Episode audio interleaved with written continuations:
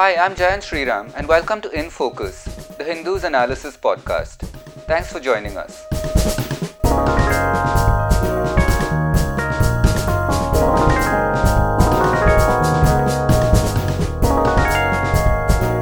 On the night before the Prime Minister addresses the nation at 10 am tomorrow, that is on April 14, we are still largely unsure about what kind of announcement he is going to make regarding the extension of the national lockdown.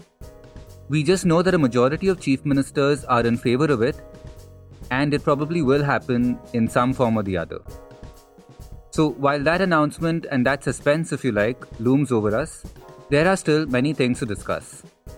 Earlier in the day, I caught up with our Mumbai health reporter, Jyoti Shelar, to talk about a new plan to use the anti malaria drug hydroxychloroquine or HCQ as a prophylaxis or a preventive in the Dharavi area, not just for healthcare workers but in the general community. That will involve some serious logistical challenges, aside from the fact that there are still questions about the efficacy of HCQ, something we discuss a lot here in this podcast. That is our first segment today, and after that, we'll move on to talk about HCQ again from the diplomatic affairs angle with Suhasini Haidar and to discuss the latest from the health ministry, including some questions now about whether we have enough test kits with Deputy Science Editor Jacob Koshy.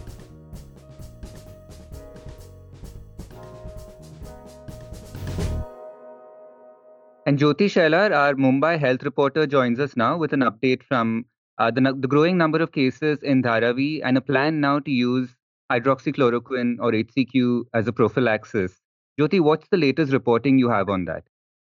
So right now, uh, you know, the civic body here uh, is planning to roll out the drug as a prophylaxis, and this will be uh, a first of its kind, uh, you know, initiative as far as the community level is concerned. The drug is already being given to health workers as a preventive treatment.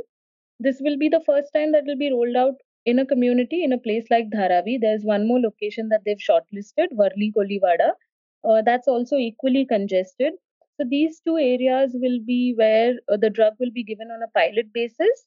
And uh, as of now, the plan is to give it to uh, an age group uh, between 18 to 55 years, only to people who don't have any underlying conditions like diabetes, hypertension, and you know other comorbid conditions. So uh, the, the the civic body has uh, consulted doctors from AIIMS in Delhi. There is a medical expert from Niti Aayog who has been consulted for this particular initiative, and they have given a green signal uh, to the civic body here, and that's how uh, they plan to roll it out within a day or two. As of now, the civic body has enough number of tablets. There's a lot of thing going on about whether going through a shortage of this drug because there's a global demand for the drug as of now, I checked with the civic officials and they say they have 10 lakh tablets available. Uh, if you just consider Dharavi, the containment zone, uh, various containment zones in Dharavi has a population about 50,000 people. Even in Worli Koliwada, they have about 50,000 people in the containment zone. So what the civic officials are planning to do is just to target this uh, the population from the containment zone with this drug.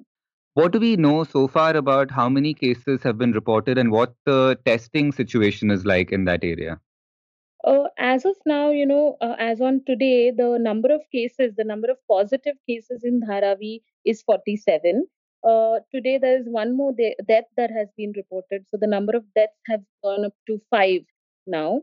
But if you if you ask me about testing so far, um, the direct testing, wherein the civic officials are going and identifying symptomatic people, uh, those many tests are just about 200 in the entire population of Dharavi. They are trying to t- test as many more people as possible, but this is this is what the number is right now. 200 does seem like a rather low number given given the size and population of Dharavi. Uh, is there any plans to ramp this up?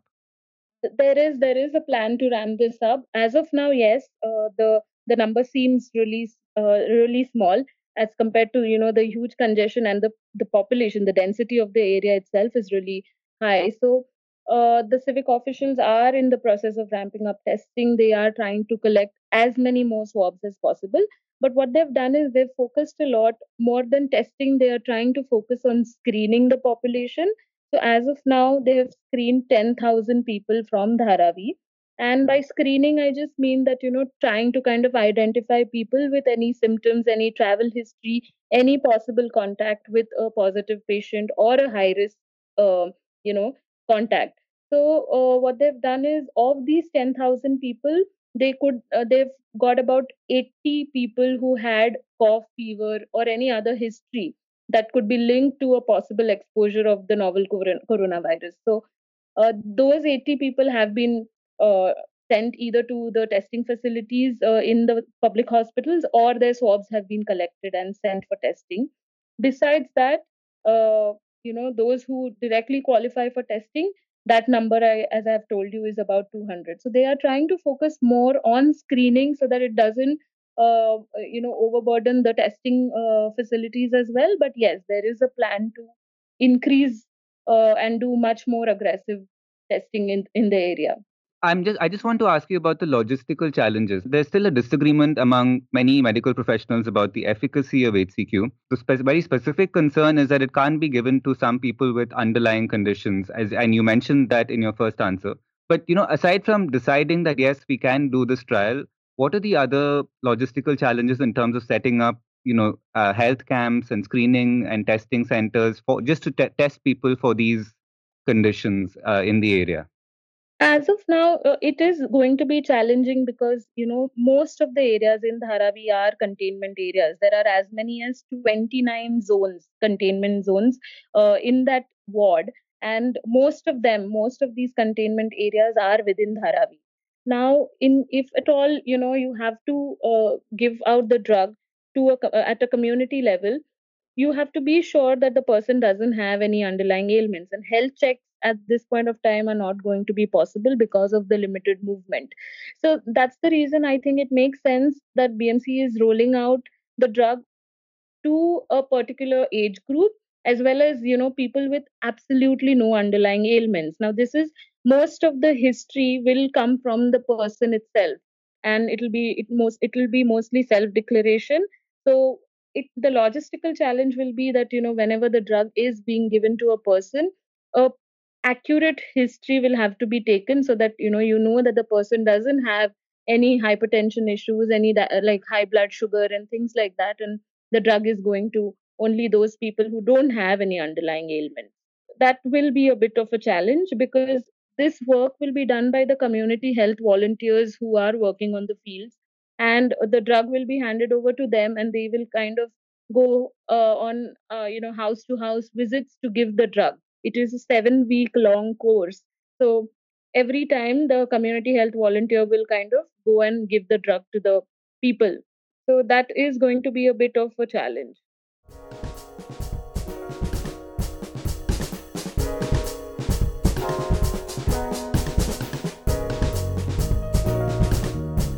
And joining us for our second segment today is uh, Suhasini Haidar and Jacob Koshy. So, guys, um, the last segment was about HCQ, and I think we we discussed that a lot on this podcast. We'll get to that once again. But first up, uh, the Prime Minister is going to address the nation at 10 a.m. tomorrow. Um, do we think it's a foregone conclusion now what he's going to say, or do we still, even at this moment, have no idea? Um, well, Jen, I have to say the fact that the Prime Minister has waited until the entire three week period ended before really announcing and telling the country where he intends to go next uh, is telling of the kind of dilemma that he faces right now. On the one hand, uh, there seems to be no uh, let up in the spate of um, uh, of uh, you know the growth in cases, uh, and the lockdown, while it is seen as effective, is not necessarily going to be able to stop that spread if the lockdown is lifted at this point. And on the other hand, you're looking at real economic distress distress in the cities where people have not been able to come out and earn um, at all and, and, and get a square meal. You're looking at uh, distress in the rural areas where agricultural uh, um, activities at a low, uh, other kinds of activities have completely come to a standstill. There's a problem with getting um, uh, provisions and essentials out. Uh, and then you have that whole migrant labor problem of people who are stuck in various places, which is neither home nor where they work.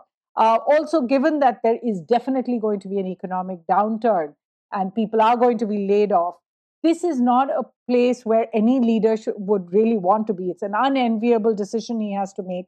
Uh, I think the decision that is expected is one that would keep the lockdown going in urban areas, uh, but will start to show some leniency in, in places that are not seeing a large spread. We'll start, uh, we've already heard from the ministry today, uh, the government saying that uh, all kinds of goods can now be taken on, uh, on, the, on trucks. So, you know, there's not going to be any stoppage of cargo moving from within states and intrastates. Uh, so I think there will be leniency there. There, there hopefully will be some kind of measures that will allow factories to restart production, to bring back their labor in a sense, and to put them back to work, uh, and for um, uh, for uh, uh, for the agricultural sector as well. Uh, so in a nutshell, we're looking at a continuation of a lockdown, but with many more exceptions and a progression, hopefully, is what the government is is is counting on a progression towards being able to lift more and more of this lockdown. Right. So while that issue looms over all of us, let's get into some specifics of other things. Uh, Suhasini, once again, um, two two stories that you've been following very closely, and I think we sort of covered them both. Um, HCQ because we started with that. What is the what is the situation now with regards to the export of HCQ? Because Jyoti did mention in her last segment that there was this concern even in Bombay of do we have enough Jayant, you know, I've been speaking to people on both sides of this uh, of this divide. Really, it's the government that uh, originally put some questions in about whether HCQ could be freely exported, and then to the pharmaceutical industry itself. Um, the pharmaceutical industry, and uh, particularly the pharmacy pharmaceutical export uh, promotion people, are very clear that India has more than enough production than is required for domestic consumption.